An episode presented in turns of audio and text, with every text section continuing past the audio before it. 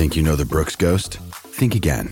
Introducing the all new, better than ever Ghost 16. Now with nitrogen infused cushioning for lightweight, supreme softness that feels good every step, every street, every single day.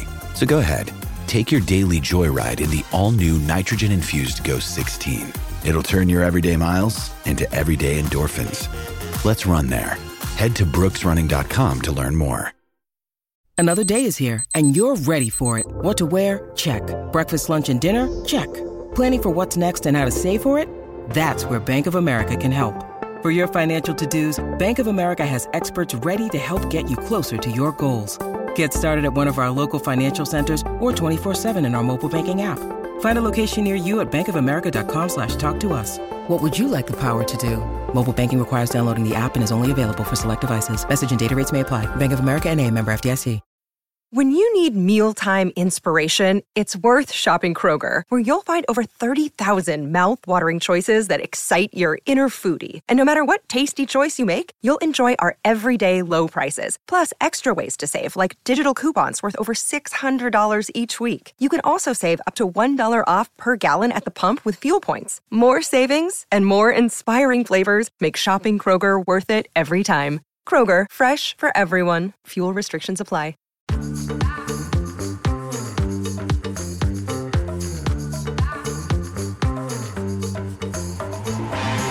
What is good, everybody? Welcome to the Gold Diggers podcast on the Gold Standard Podcast Network. I'm Rob Stats Guerrera. It's Friday. Mimosa Michelle is here. Michelle Magdziuk, what's up?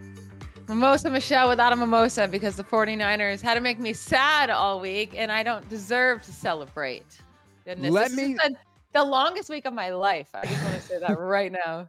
I have to say this to people, and I need to be 100% honest. We're going to get to, there's a little breaking news that just hit. We're going to get to that in one second. We'll get to the wide receiver question, Deebo and Aiyuk, and defensive coordinator stuff, and all that. But I have to tell people of anybody I know, anybody I know, lifelong friends, content creators, everybody, nobody took the 49ers Super Bowl loss harder than Michelle. The texts I was getting, Michelle, you were obliterated and it had nothing to do with the mimosas for a change. Yeah, I know. No, I unfortunately this was the worst thing of my life having to write about this game afterwards.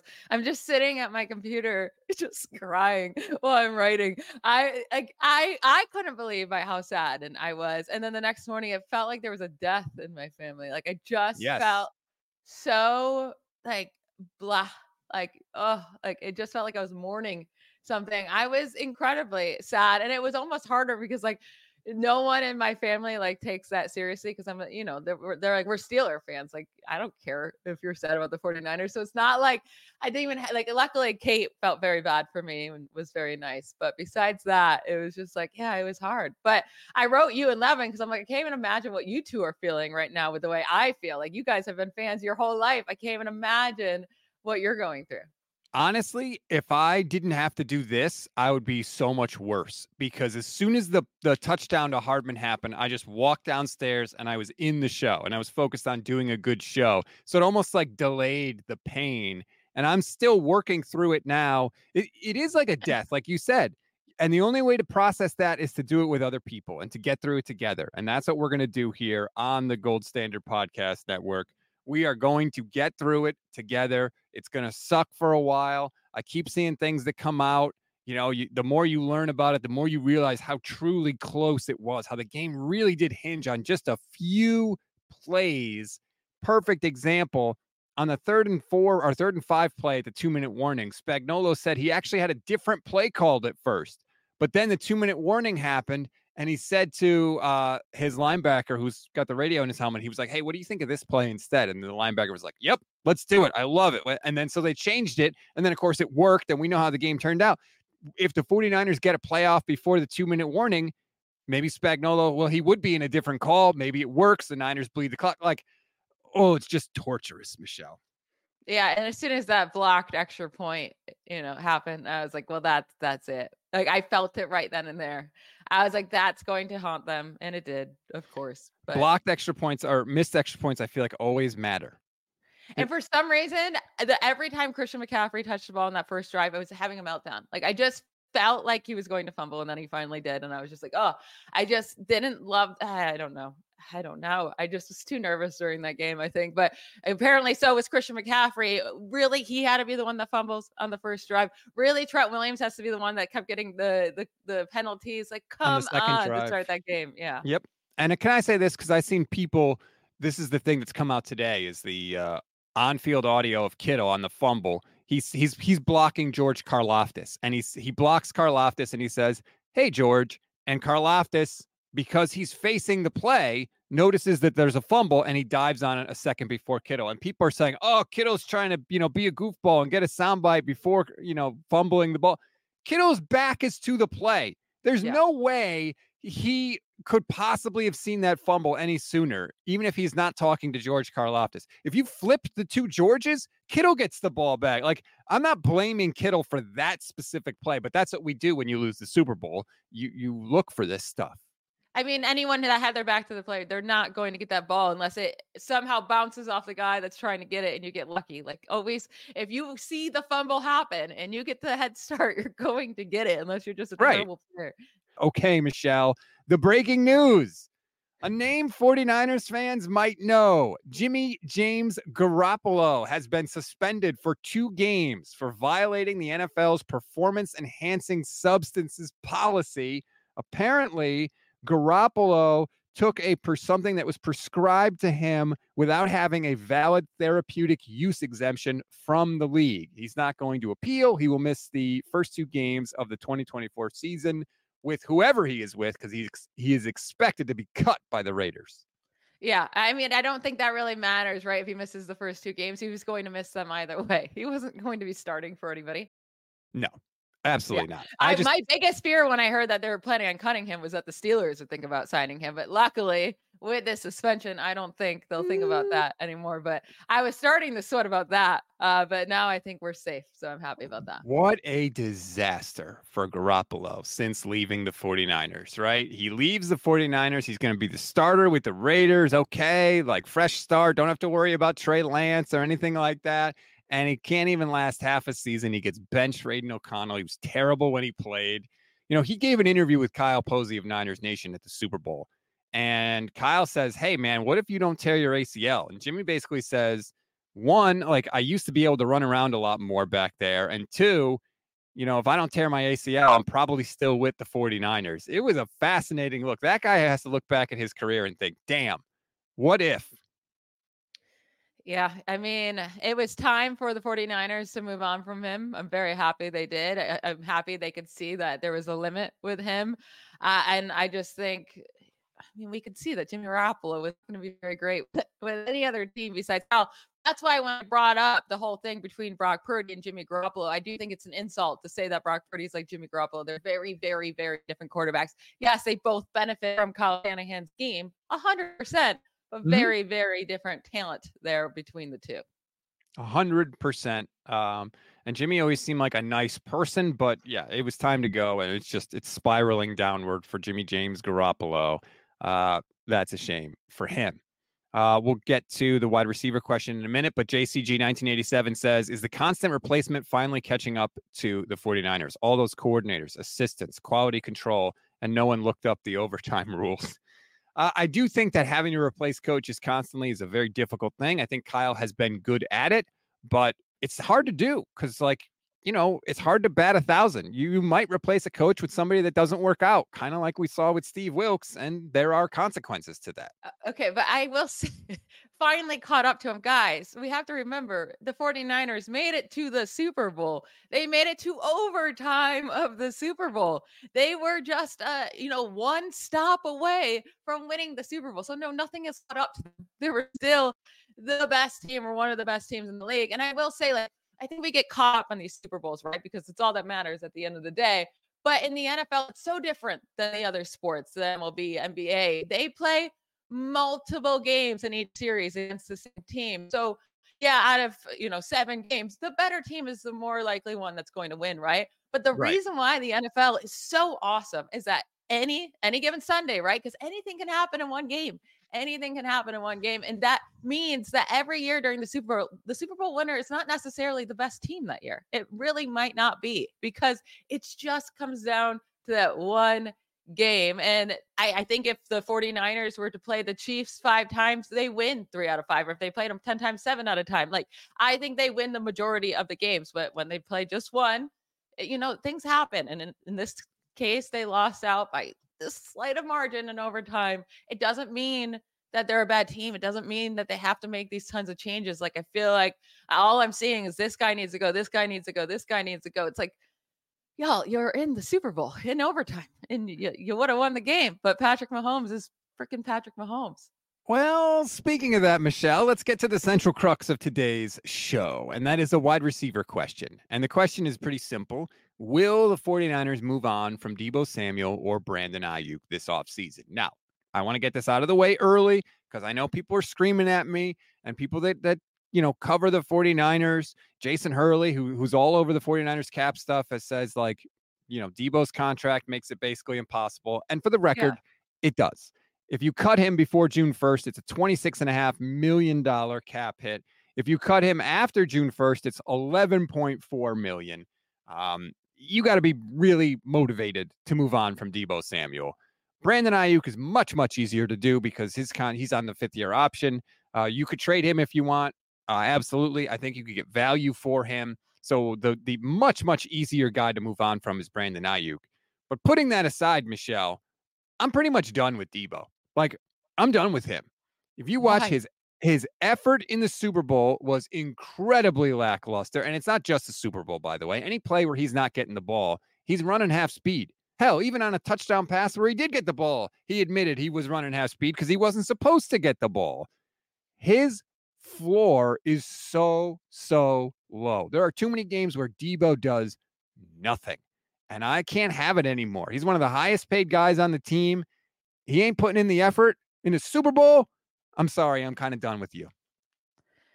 I don't know, man, because they look at the difference of Purdy's stats with and without Deebo on the field compared to his stats with and without Aiyuk on the field. They're drastically different in ways where Aiyuk, uh, I mean, there's it's not a huge sample size, right? And I'm not talking about just games Aiyuk missed. I'm just talking about games where he like moments, plays where Aiyuk is physically not on the playing field, right? Because I can see that information with next gen stats.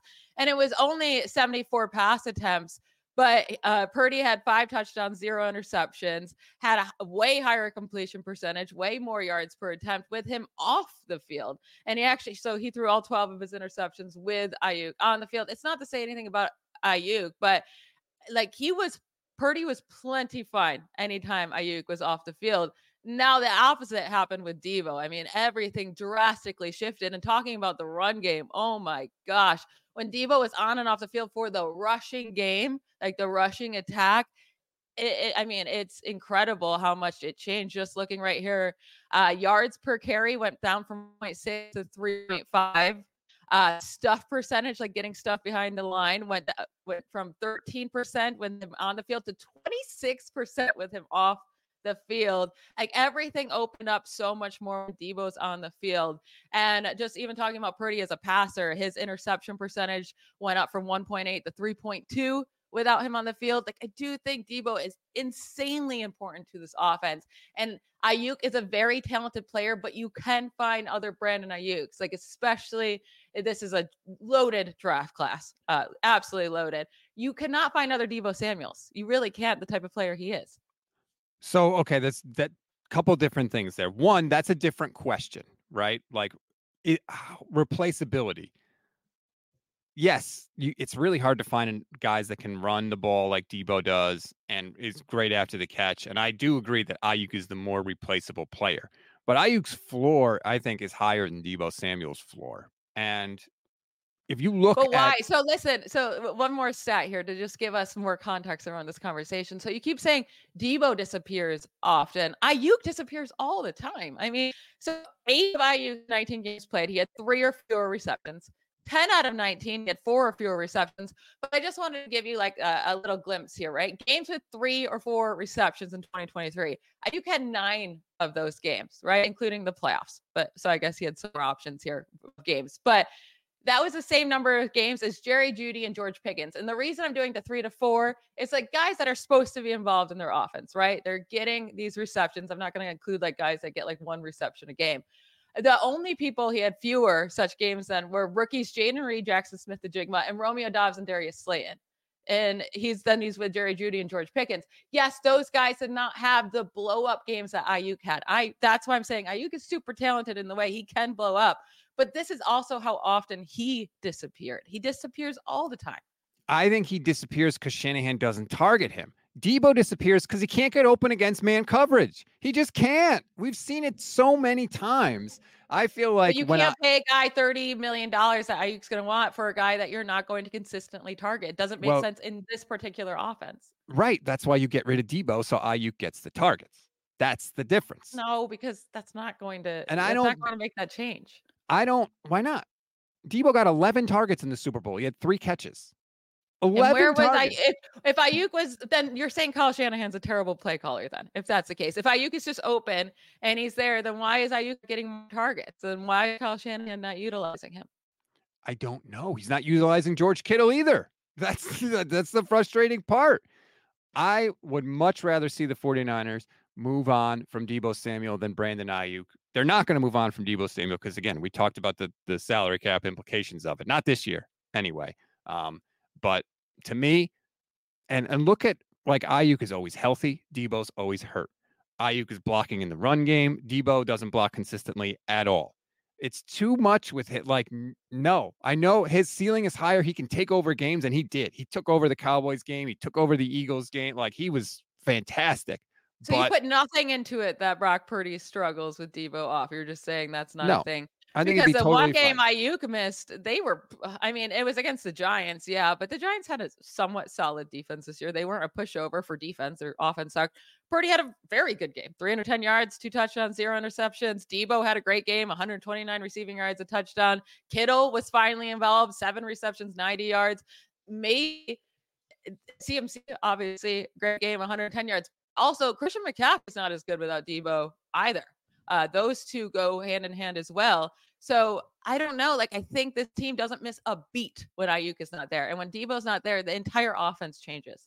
Because Kyle makes the whole game plan around Deebo Samuel, and then when Deebo goes out, he's he doesn't know what to do. He has no backup plan. He said there are plays we flat out can't run when Deebo Samuel's not there.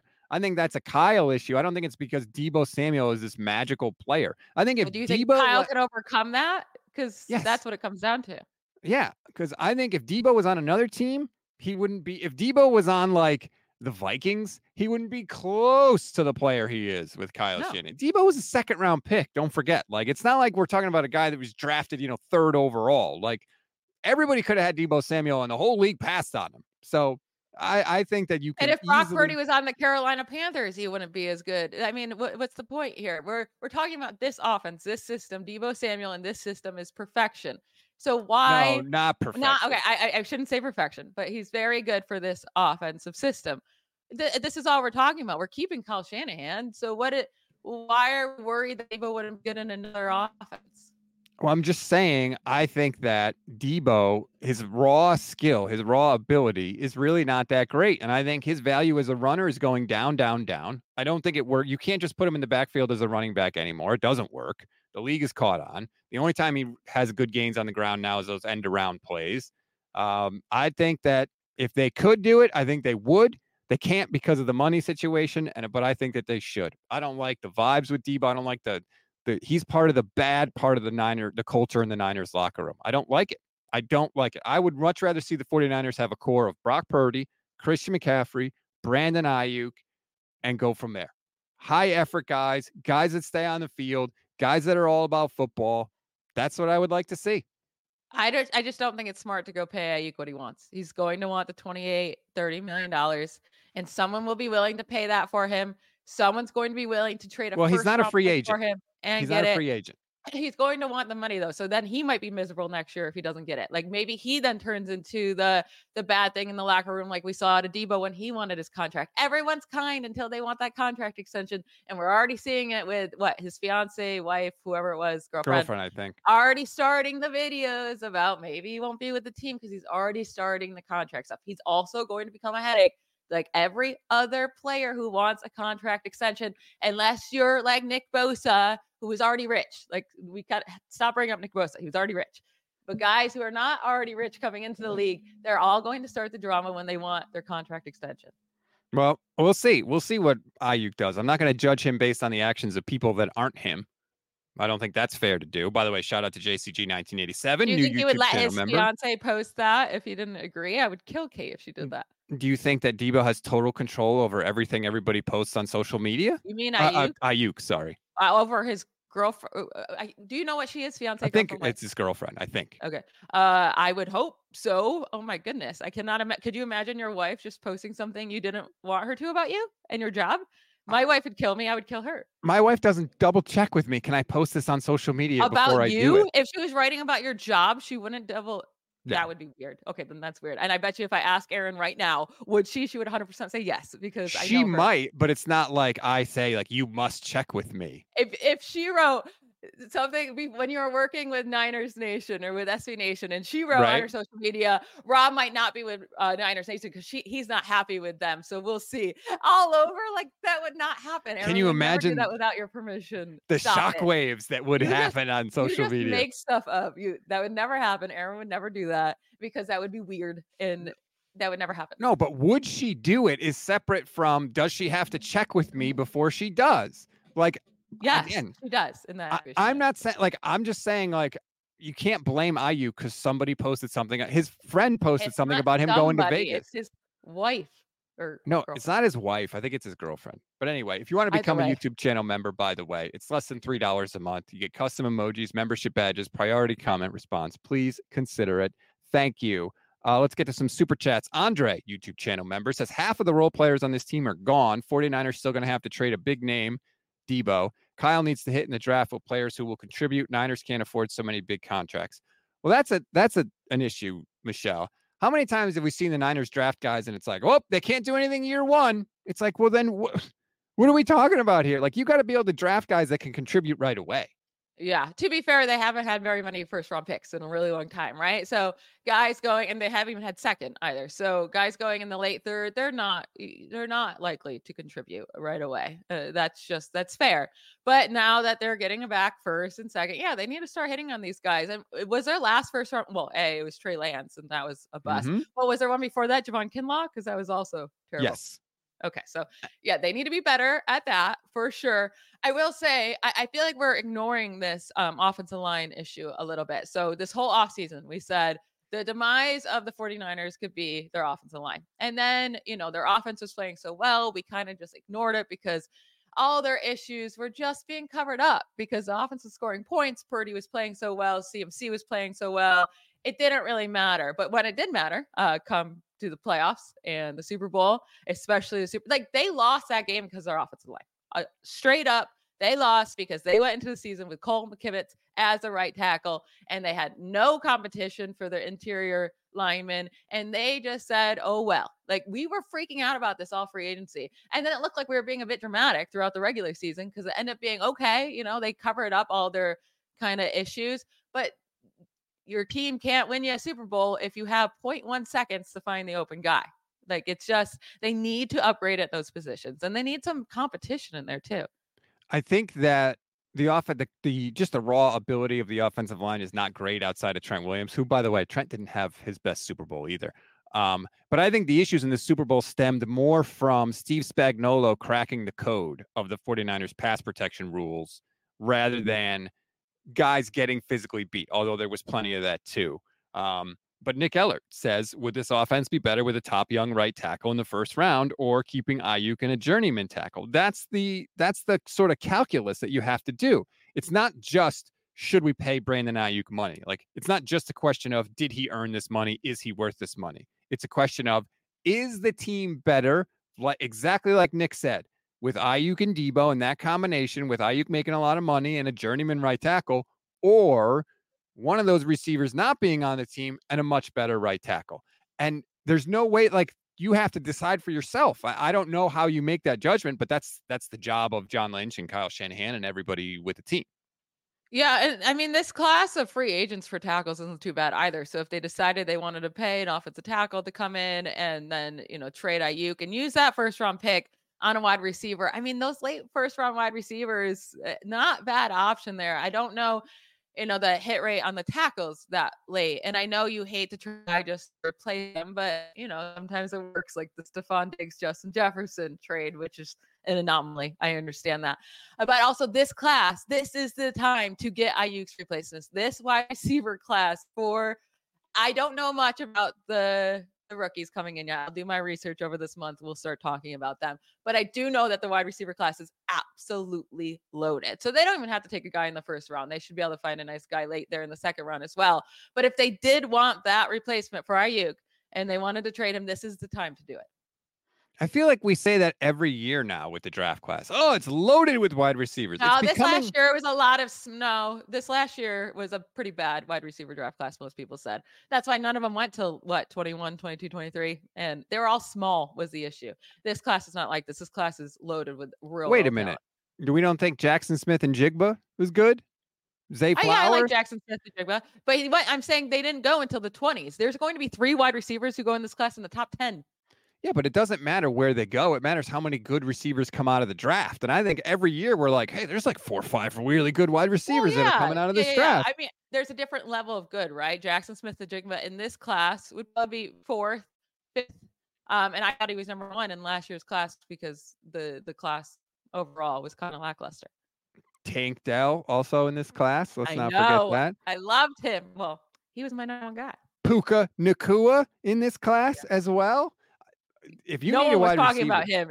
He he I I actually I missed out on him too. I did hit the Tank Dell. I was in love with Tank Dell. Uh, but I I did not I was not on the Puka train. He just came out of nowhere. Well, and the other question with wide receivers, and of course with Kyle, is like he hates rookie wide receivers. He hates them. He's so hard on wide receivers. It's ridiculous. Uh, so even if they did draft a receiver pretty high in this draft, the question is like, would they actually get anything out of him? And if you're going to move on from Brandon Aiyuk and you draft a receiver, you need that guy to contribute right away. Yeah, it's kind of crazy. I mean, they're two uh, wide receivers they took in the third round just the last two years zero playing time. Like I know that you can't trust these third late third rounders to like break out right away, but for them not to be even be role players whatsoever, like for them to never see the field, uh Ronnie Bell and I can't remember. Oh, Danny Gray. Like, well, Ronnie Bell to, was a seventh round pick. Oh, what am I thinking of then? I guess I'm you're thinking, thinking, of Danny, Danny Gray. Gray. Yeah. Okay. Yeah. God, Ronnie Bell. Danny Gray. Is he on the team anymore? He is, but I mean, you wouldn't know it. The guy's always hurt, first of all, and then when he's not hurt, he never plays. Um, you know, we we know the story with the pathetic 49ers third round picks. It's been dicey, but especially when you're a team where the 49ers are with so many high price guys. The draft is your really your best chance to improve your talent and it's cheap. They're all cheap by rule. You can't pay these guys any money. So you have to be able to continually restock the cupboard. You have to be able to continually infuse your roster with good young players, guys that can play above their salary. And honestly, the 49ers draft classes recently, eh, I mean, Jake Moody's second most valuable draft pick the 49ers made last year, who, by the way, I feel like that guy is not getting enough credit in the Super Bowl. He drills a 55 yarder, the longest made kick to that point in Super Bowl history, which Robbie Gould would never even be able to think about, by the way. Drills it. And then later in the game, with two minutes to go, under two minutes, he hits the go ahead field goal from like 53 yards away. Nobody says boo because an extra point was blocked. Like, was the block fault? Because I will say I was barely looking at that moment.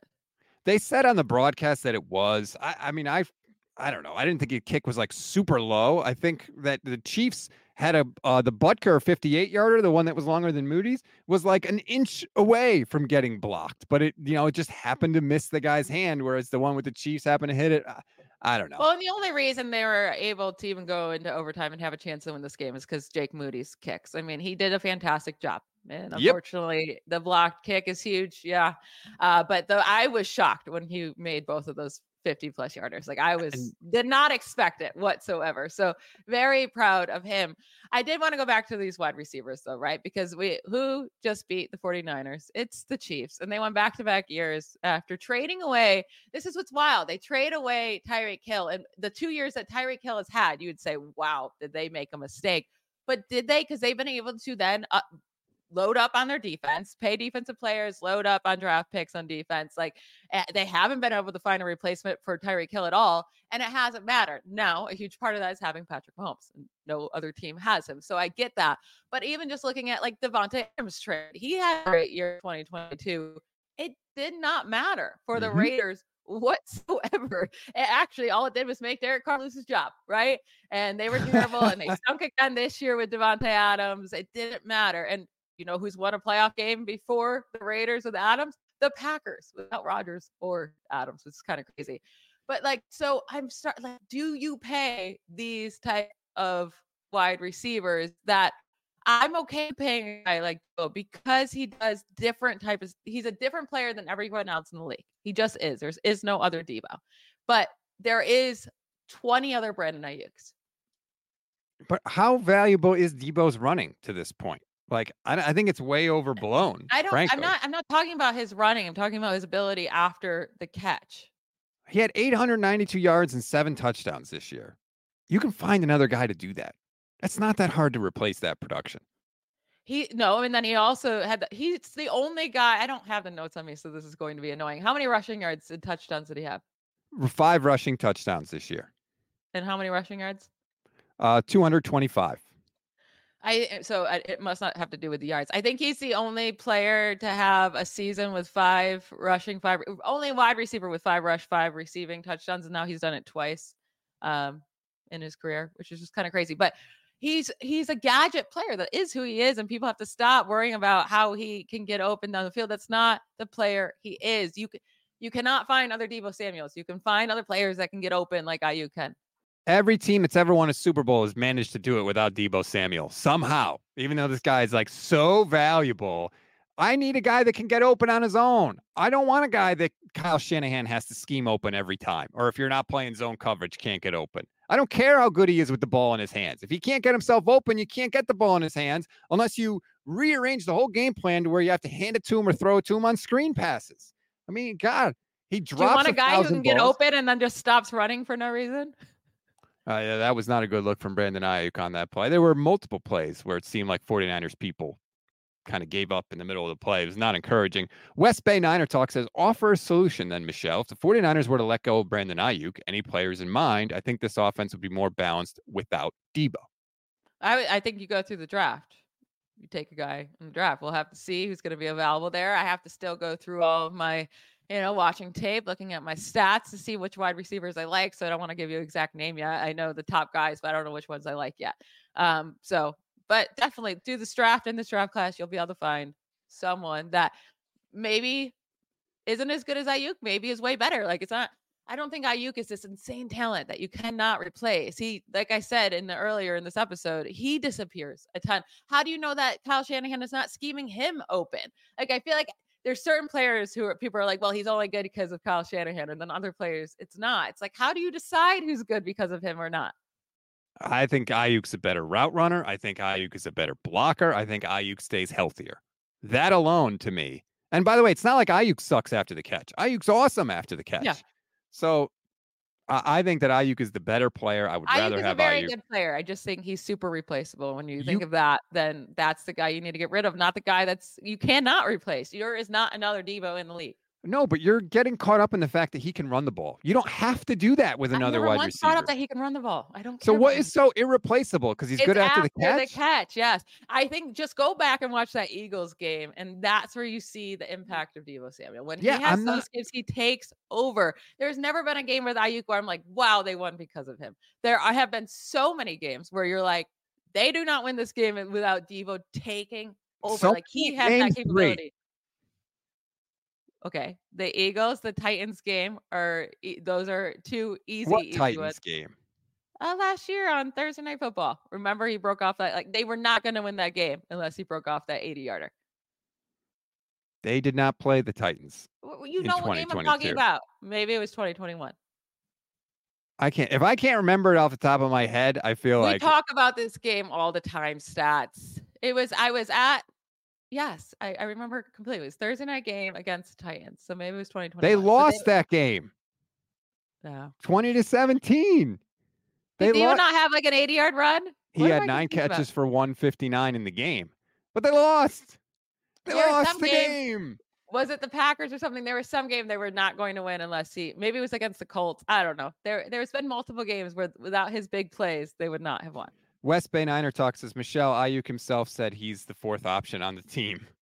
Well, so let me let me get to this. This is a um, an interesting question, and I thought of it today.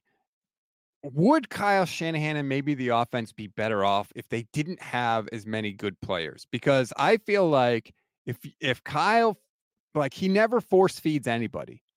And I feel like sometimes that hurts him because the 49ers best advantage is that their skill players are better than most people have, right? But if you're not force feeding anybody the ball, you can let the defense dictate to you who gets the ball a little bit and you're not maximizing the guys that you have. Whereas if you only have one or two options like the Chiefs with Travis Kelce, guess who led the Chiefs in receiving? Travis Kelce, because he had nine, because they you knew they were going to him in crunch time. Do you think if Greenlaw doesn't tear his Achilles, they win the Super Bowl? Because Travis Kelce started to go off after that injury. It's possible. Remember, though, Greenlaw had been dealing with Achilles tendonitis for weeks before that. So, like, clearly it was a thing. Um, but yeah, I, I, do think believe that happened on a celebration. Oh my goodness. he's running onto the field like to to begin a defensive. Did you see the the audio of that? Fred Warner, I don't know if he was mic'd up or somebody else was mic'd up, but they have the audio, and Fred just turns and sees him on the ground and screams, "No!" Oh no. and he was devastated on the sideline like had to be consoled by teammates he was getting emotional he went to a knee at one point i think he was crying like it was a big deal and you're right Yeah. the defense never looked the same after the greenlaw injury which is It was just they couldn't figure out how to stop Kelce, and we were talking about that before. It, they were doing a good job uh, for the majority of the beginning of the game. I think at halftime he was close to having what? Didn't he only have like one reception at halftime? i think he had one target like they were the niners defense had shut them down And then all of a sudden, Kelce just eh, it's like you know it's going to him. And, but this is what happens against all defenses. It's not just the 49ers. It's like you don't get how it's possible. You don't get how you cannot stop him because you're like you know where the ball is going, but clearly it is extremely extremely hard to limit him because even when you know it's going to him, it gets to him and he comes through with the play. Well, and the other thing too with Greenlaw is like he's so physical. Maybe on one of those catches, Greenlaw crushes somebody and forces a fumble, and the 49ers get it back. Although the Chiefs got every damn fumble in the game, but you never know, right? Like if Greenlaw is there, I do think at the very least, I think that things don't unfold the same way. I think it, the Chiefs might still win, but it happens differently because Greenlaw is such a difference maker for this team. Just it is a- wild because I didn't feel like Mahomes had a very dominant game whatsoever until when they needed him, you know, in the end of the fourth quarter. I mean, even then they were field goals and then overtime. It's like he comes through in those biggest moments, and that's what makes him really, really special. But if you told me like that's the game Mahomes has, there's no reason the 49ers didn't win in regular regulation. There's just no reason for it. There was no reason for that game to go into overtime. That's why I think that's why I was so massively depressed because like the Chiefs didn't even deserve it. They didn't even deserve it, but the 49ers just anything that could have went wrong went wrong, I guess. It was it was the the fluke bounces of the ball did not go the 49ers way. The injury luck didn't go the 49ers way and the 49ers did not maximize their opportunities. And when you have that combination, you're never winning the game ever ever ever. James Welsh says, "Give Aiyuk a real elite quarterback and you'll see him take over a game. The fact that he got 1300 yards with 75 receptions shows that I mean, he had a fantastic year this year. Um, Was Purdy be- not putting the ball right in his hands? Like I'm confused. Yeah, Like, what do uh, you mean if you had an elite quarterback? Can a quarterback throw a ball better for him where he can get yards after the catch? Like Purdy put it right where it needed to go. Yeah, I don't I don't know. I don't understand the dig at Brock. I mean, Brock Purdy drove his team down the field three times in the fourth quarter and overtime and gave him the lead. He did it in the fourth. They got the touchdown to Jennings. He got a field goal, and then he got the field goal in overtime. Now, again, obviously, you want them to be touchdowns, but like the dude's 24 years old. He's in his second full season. He's go again going against the best big game defensive coordinator that we've ever seen. Guy that's got now four rings as a defensive coordinator. I'm not blaming Brock for this one. I'm sorry. No, Brock at first game in the Super Bowl, I thought he looked completely fine. Was there, you know, moments that you wish maybe he could do a little bit more? Fine, but I thought he came in very level-headed. It could have been a lot of young guys who come into the Super Bowl or come into any big time game like this, right? It doesn't have to be the Super Bowl. It would have took them a second to get going. I mean, they were driving down the field. They were moving the ball like pretty much this whole game. It wasn't the issue of Brock Purdy not doing what he needed to do. I, I think he he did his job. Did he you know, carry the team on his back and win it? No. And you would like to see that as his career goes on, right? We didn't expect that in a second season for mm-hmm. him to mm-hmm. put the team on his back and win a Super Bowl. Eh, but I thought he did plenty enough for this team to win, and it was the rest of the players that didn't come through all the way. Um, but eh, talking about Aiyuk, people were like, "Well, he'll go shine somewhere else." No one's saying that he won't be great. I mean, Tyreek Hill has led the league in receiving yards uh, without the Chiefs. Like he could go shine someone else somewhere else. Let him go do that too, right? Let him go be that true wide receiver one who gets consistently targeted if he's that kind of player. But I, it, it all comes down to the money for me. If it, if you're saying Aiyuk will sign for twenty million dollars, a hundred percent you sign him. But if he wants upward of thirty million dollars, that's where I'm saying this is the si- time to trade him for that first round pick, and this is the time to find his replacement because the class is so good. That's the other thing is one financially it's easier to trade him. Two, you can get a lot of value for him. I think, although maybe you can't. I don't know that we're going to find out because that's what's going to go on at the combine. Marquise Brown weeks. got a first rounder. Someone on this show really loved Marquise Brown and kept telling me how awesome he was. Who was that? He played well for the first six games with the Cardinals. Mm-hmm. West Bay Niner talk. The game Michelle is talking about is when Deebo ran for 84 yards on a screen pass against the Bears in 2021 yeah. when Deebo had his breakout year. Yeah, that's a great year from Deebo. But I, I, think I wasn't it the 2022 game, the rain game when they I don't know. I'm getting no because I no. lost that. I don't know what I'm talking about. There was a screen. It was in the Bears game uh, the year before. Garoppolo was in and the, he was playing like crap. The offense was playing like crap. And then they threw a screen pass to Deebo and he went like 84 yards and got tackled at like the one yard line. And then the Niners, like from there, turned it on. Um, All right. He can ignite the offense. That is for sure. JCG 1987. Did you see Harbaugh do what Pete and Kyle would never do? We should have ran the ball when asked about 2012.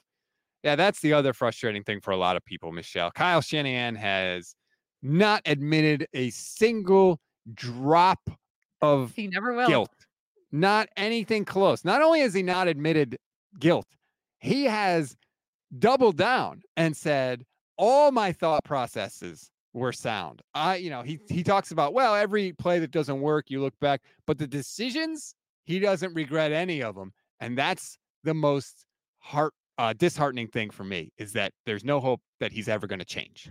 The fact he won't just own the overtime call, like just own that. Just say, okay, yeah, we messed up. Like, don't try to make up excuse that you wanted it third. Like what?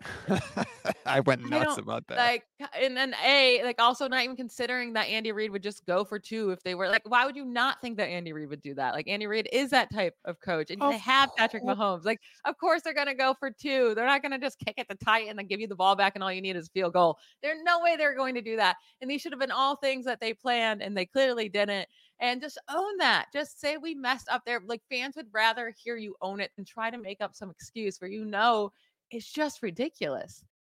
Even if he doesn't publicly admit it, uh, like that's never going to happen. So I'm over that. I don't, that's secondary to me. Just change. Just change. Recognize this offseason that you have to change, that your thought process in these games is broken. It doesn't work. What universe is it okay to say, Patrick Mahomes, we're going to give you the ball last with a chance to win it with a touchdown and a two point conversion. That's we're going to hand that to you, even though that's a situation we most want to avoid in the entire world. we're going to hand it to you. And oh, by the way, we had that situation at the end of regulation and we couldn't stop you. oh, and by the way, we really dislike our defensive coordinator and we plan to fire him, especially if we lose right. this game. But we're going to trust him to stop you. Let's put the game in his hands, right? And that's a perfect transition, Michelle. So thank you people have been talking about defensive coordinator and what the Niners should do. Levin and I have talked about it. I think everybody agrees you have to at least pick up the phone and call Bill Belichick and see. But one of the reasons I would love it if Belichick took the job, apart from the fact that he's a defensive genius, is his game management is so good that I feel like he would make Kyle better. If there was anybody that could convince Kyle that his thinking about stuff is wrong, it would be Bill Belichick because Kyle clearly respects Bill. They have a good relationship. And that's what I want more than anything. Someone to just grab Kyle shoot him by the collar and shake him until he figures it out. He needs to hire someone that can help him with game management. Like that, ha- that just create its own position. Just Yes. game management dude that stands by me and helps me. Like he really, really needs that, but he'll never admit that he needs help with that. Uh, I don't know about the Belichick thing. I don't know if that dynamic would work. Also, the dynamic with like these 49ers defenders have such a different vibe with them, right? Like they just love to like come out and like come swinging, come hard. And that's why DeMeco Ryans worked so well. Like he had that energy. I do think they need to find that guy that they feed off the energy. I think that helped them a ton. Belichick's not going to give them that energy, right? You know who would though is Mike Vrabel. Like I think he would be a great fit here. You don't like it? No, he had one season as a defensive coordinator and he stunk. I, I think that he's a better coach than he is a coordinator. Actually, he is very good at game management, by the way. Uh, Zach Outzen, YouTube channel member, says, I feel like the likeliest outcome this season is they run back the season without significant changes. Kyle and company seem convinced that Wilks was the only one fix they needed to make. That does like it, it it looks like they're kind of pointing at him and saying like it's your fault, which is not good because it clearly wasn't his fault. His defense gave up two touchdowns to Patrick Mahomes in five quarters. I get that the vibes were not good and there were things that he never really got, and I understand all of that. But if you just look at the raw statistics and like the raw data, they were third in points per game allowed this year, and they were top 10 in yards allowed this year. So I, that's why I think that this job is not an attractive job because the expectations for whoever they get are going to be sky high. Yeah, no, I, I agree with you there. But it did just feel like I know what the stats say. It did just feel like their defense wasn't as dominant this year. They were allowing big chunk plays, and it was more about the inconsistency, right? There's some games that are so dominant that you're like, oh my mm-hmm. goodness, like look at them, they're just killing it. They came out so strong, they weren't allowing them to do anything. And then other games, you're like, what? what where, where did the defense go? What's mm, happening? It was the Right. inconsistency for me, and that was really the issue there. And I maybe that's on the players, maybe it's on the coach, but they just have to be more consistent. They don't have to dominate teams every single game, but you can't have it be so opposite. Like you don't want it to be just a roller coaster all year long.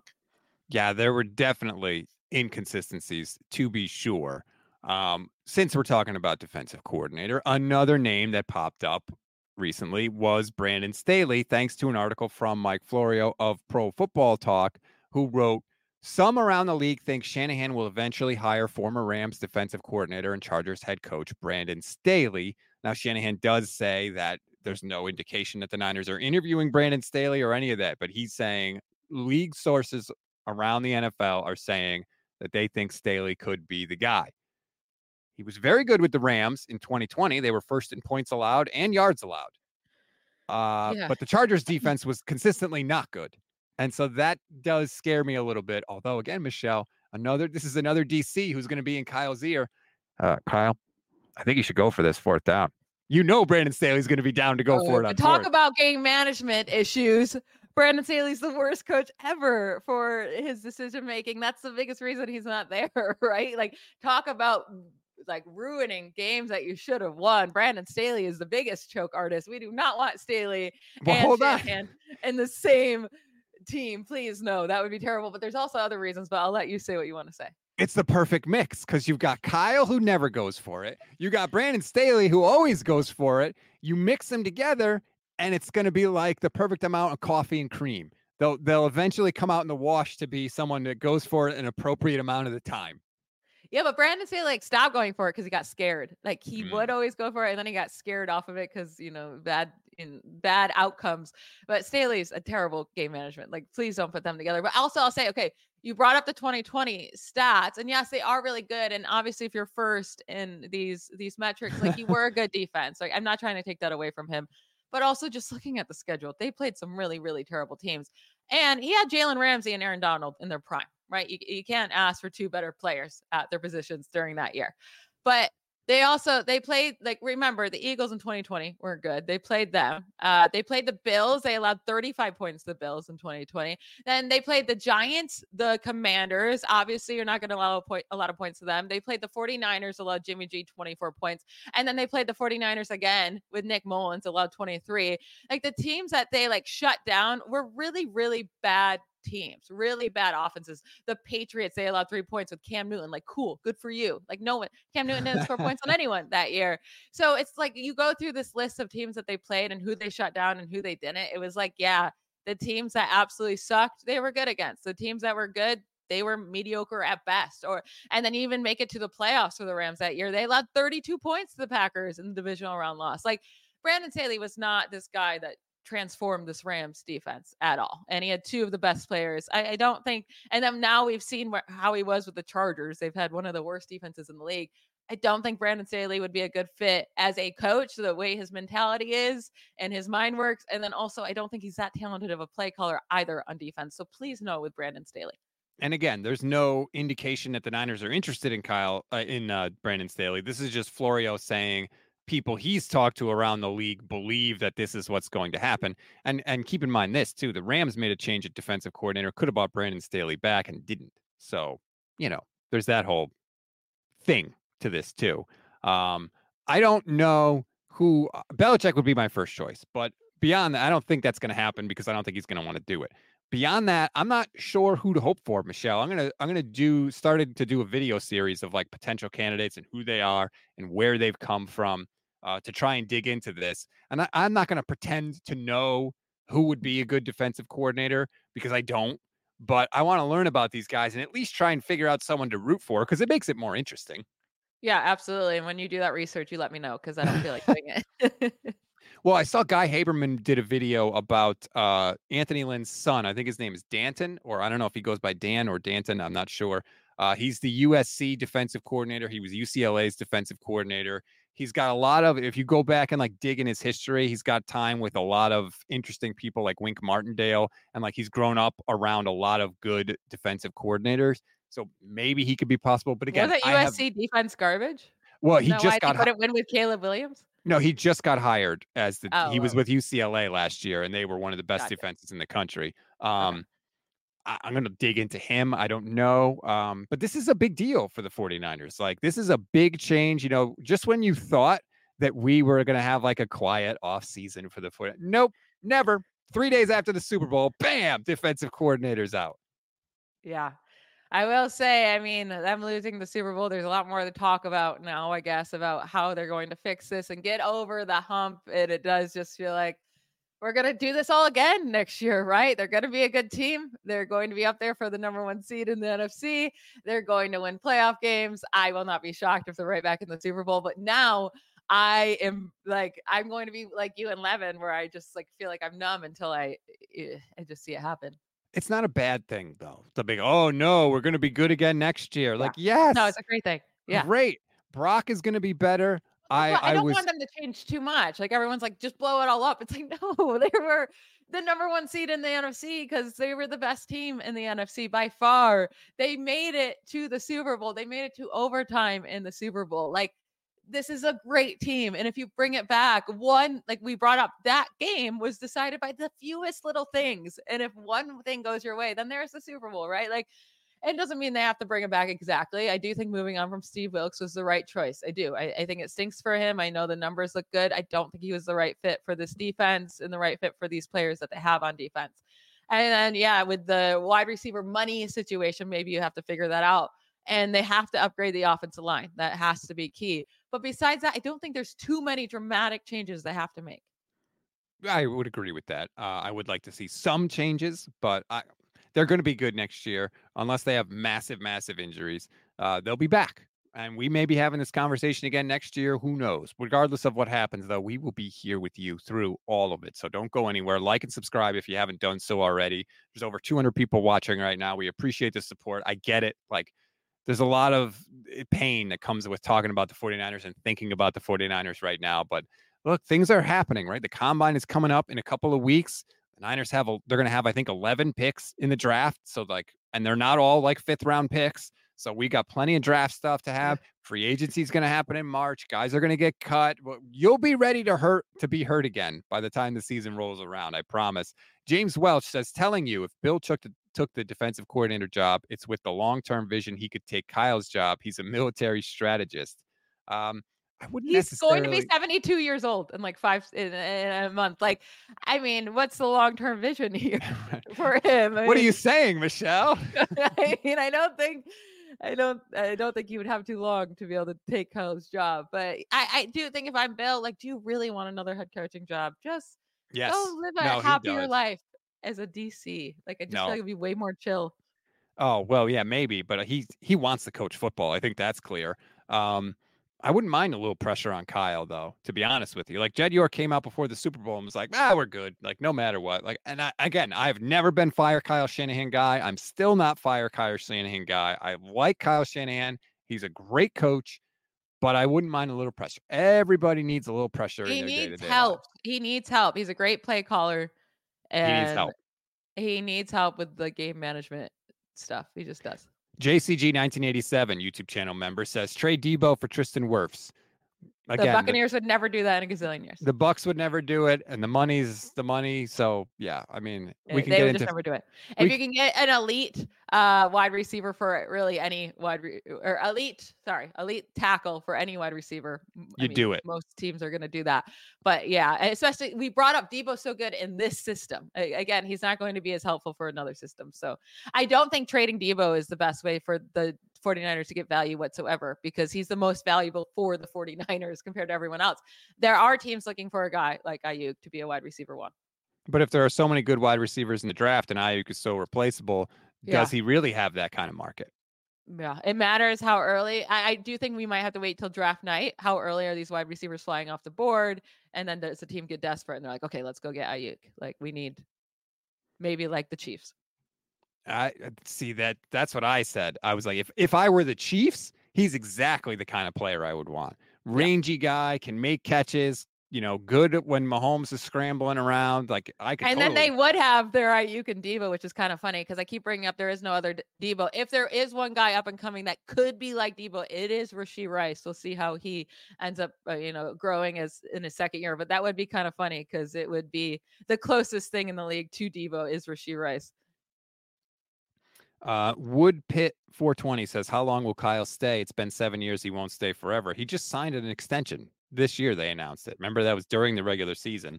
Um, so I think he's been to two Super Bowls. He's been to a gazillion NFC championships. He's like 44. he's here to stay. He's yeah, here he's, to stay. He's not going anywhere for a while. Uh, Jam 18 if Mike says, Tomlin can keep his job forever just because he gets, uh, you know, those nine wins. That's all that matters is to, yep. just to have the winning record. Then Shanahan's fine. See, I feel like you're oh coming oh over goodness. to my. Have you guys seen the picture of Aiyuk, or have you seen Aiyuk with dread? Or oh my goodness, Aiyuk is just Mike Tomlin with dreads. Have you seen it? Because I cannot unsee it now. No, it's what insane. Brandon Aiyuk looks exactly like Mike Tomlin if he were to have dreads. Hold on, I I'm think I'm seeing it on. Type oh in Aiyuk God. Mike Tomlin. I never noticed that before. Everyone who's listening this? needs to just Google Aiyuk Mike Tomlin pictures, and it's hilarious. I'm gonna put it in the uh, stream oh if goodness, you're watching yeah. right now. Aiyuk is Mike Tomlin with dreads. It's wild, man. That's crazy. How have I I'll not seen not that before? Yeah, that's it. I can't unsee it. Um, do you know the actor Omar Epps, who looks exactly like Mike Tomlin? Like, oh yeah, yeah, yeah. That is like unbelievable. But yeah, they're like twins. That is crazy. I did not know that our teams have that kind of connection, Michelle. I support it though. I'm here for stuff like that. This is kind of stuff we need to get us through, get us through the off season. All right, this that's... did make me feel better. I'll say I'm sad I had to wait till Friday because it did make me feel better. Um, Good. Just to talk through it, to talk about the 49ers without it being just all depressing. Like just to talk through it and how they can get better and they'll be right back here next year. We'll be fine everyone will get through it and uh at least there's a team that can make us sad by losing a super bowl you know like you could be a team like the steelers where you just get blown out in the wild card round every year i would rather be numb from losing big games than be numb from just being bad the whole regular season like think about we have yeah. to get through the whole off season right all this stuff if you had no hope for the regular season, think what what would your life be like right now? At least like we're gonna be right back next year. We'll be right back. Not maybe not The the Super Steelers Bowl. are going to have Ryan Tannehill at quarterback. yeah. And people, stop saying the league is rigged. The league is not rigged. Okay. Stop trying to blame Taylor Swift or the officials being rigged. No, no. I will say, as we got to Saturday and Sunday morning, I started thinking more and more Taylor Swift is not, the Chiefs aren't going to lose this game because of Taylor Swift. Like, literally, I just knew that there's no way that Taylor Swift is going to lose. She doesn't lose in life. She Right, only like- wins. She only wins. So I was like, I just can't see a world where the Chiefs don't win for her because this girl just never loses. name the last thing Taylor Swift was attached to that wasn't a massive success. It's insane. She's she's amazing. It's her world. We're just living in it. unreal. She's announcing albums and like she she gets it. Like she knows like people like criticized her for announcing her album at the Grammys. It's like that's the perfect place to announce your album. Like, do you not realize what like she gets the whole picture? She sees the bigger picture. She's unbelievable. And I hate her forever because I will forever associate her with the pain of losing another Super Bowl. But don't worry, we will be here with you through it all. Again, combine coming up. I want to talk with, I'm going to try and get some guests on. I want to talk with Mike Tannenbaum to get kind of like inside the NFL of like what goes on at the combine and, and these like conversations that you have. And because crazy stuff. Remember last year it was Trey Trey Lance. That, that was a thing that was discussed at the combine. Like those conversations are going to be happening. They're going to be happening now and they're going to be happening in two weeks in Indianapolis. So we're going to have plenty of behind the curtain stuff for you. So like and subscribe. How much has changed in one year? Last year was it's going to be Lance or Purdy. like, Mhm. hilarious. hilarious. Yes. Uh, and Purdy says, by the way, really quick, he wants to work on two things this offseason arm strength and mobility. And I'm all for it. More mobile Brock it. Purdy, love it. Absolutely. They could use him exactly the way the Chiefs use Mahomes. Use the mobility in the critical, crucial moments. Maybe only one or two times a game, but that's all you're going to need. So, uh, yep, we'll see that too. Michelle, what do you got planned for your first weekend with no football? I'm having a Mario Party night with a couple friends tonight. We're going to play Mario Party on N64 and it's going to be a blast. N64. You have like a, an actual N64? Yeah, we do. We bought the controllers off of Amazon. I already had the system and I had the Mario Party game. So this game is like really, really old at this point, over 20 years old. Yes. and uh, it, it works. It works still. And so we're going to play a little Mario, par- Mario Party and I'm going to win. And I'm very excited. make sure you give a little blow in the I cartridge. You, you have to. I had to do it for it to work. It was crazy. Of course you do. That's Yeah. just- that everybody knows you got to blow in the cartridge. Half Yeah. the people watching are like, "What are those two old people talking about right now?" We're talking about 16-bit technology. Damn it! No, I don't know what it is. oh, the but graphics are terrible. It's hilarious. that's all right. Uh, JJ00 watching on Twitch says, "You feel like a Yoshi player, Michelle." I'm Luigi.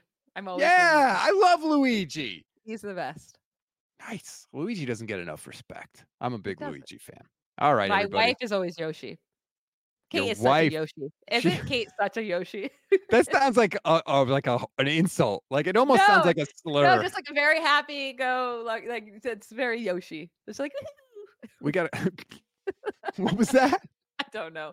That's what they all sound like, I guess. All the characters. Wahoo! Yeah, Uh, yeah, that was really good. Good job. Well, I am Italian. Uh, Jamal says Luigi is my fave.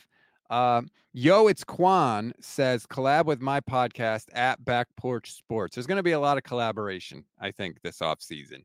49ers content creators are going to unite, hopefully. There's no quarterback controversy, right? We're not going to be arguing about that. So that'll be a nice change of pace for an off season. Oh, JJ00. As long as it's not Mario, only scrubs play as Mario in Mario Party. Yeah, that's embarrassing. Don't play as Mario. Do you know the whole "It's a me, Mario"? Sure you. Yeah. that is not. He's not actually saying "It's me, Mario" with an Italian accent. He's saying Super Mario in Japanese. Oh. Well, I like it's a me Mario better.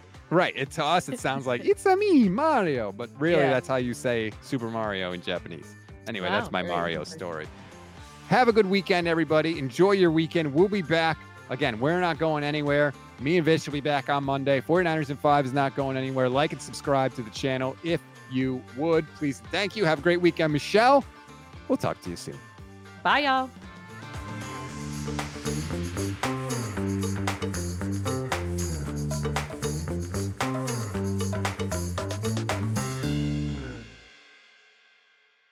This has been a Gold Standard Podcast Network production, part of the Fans First Sports Network.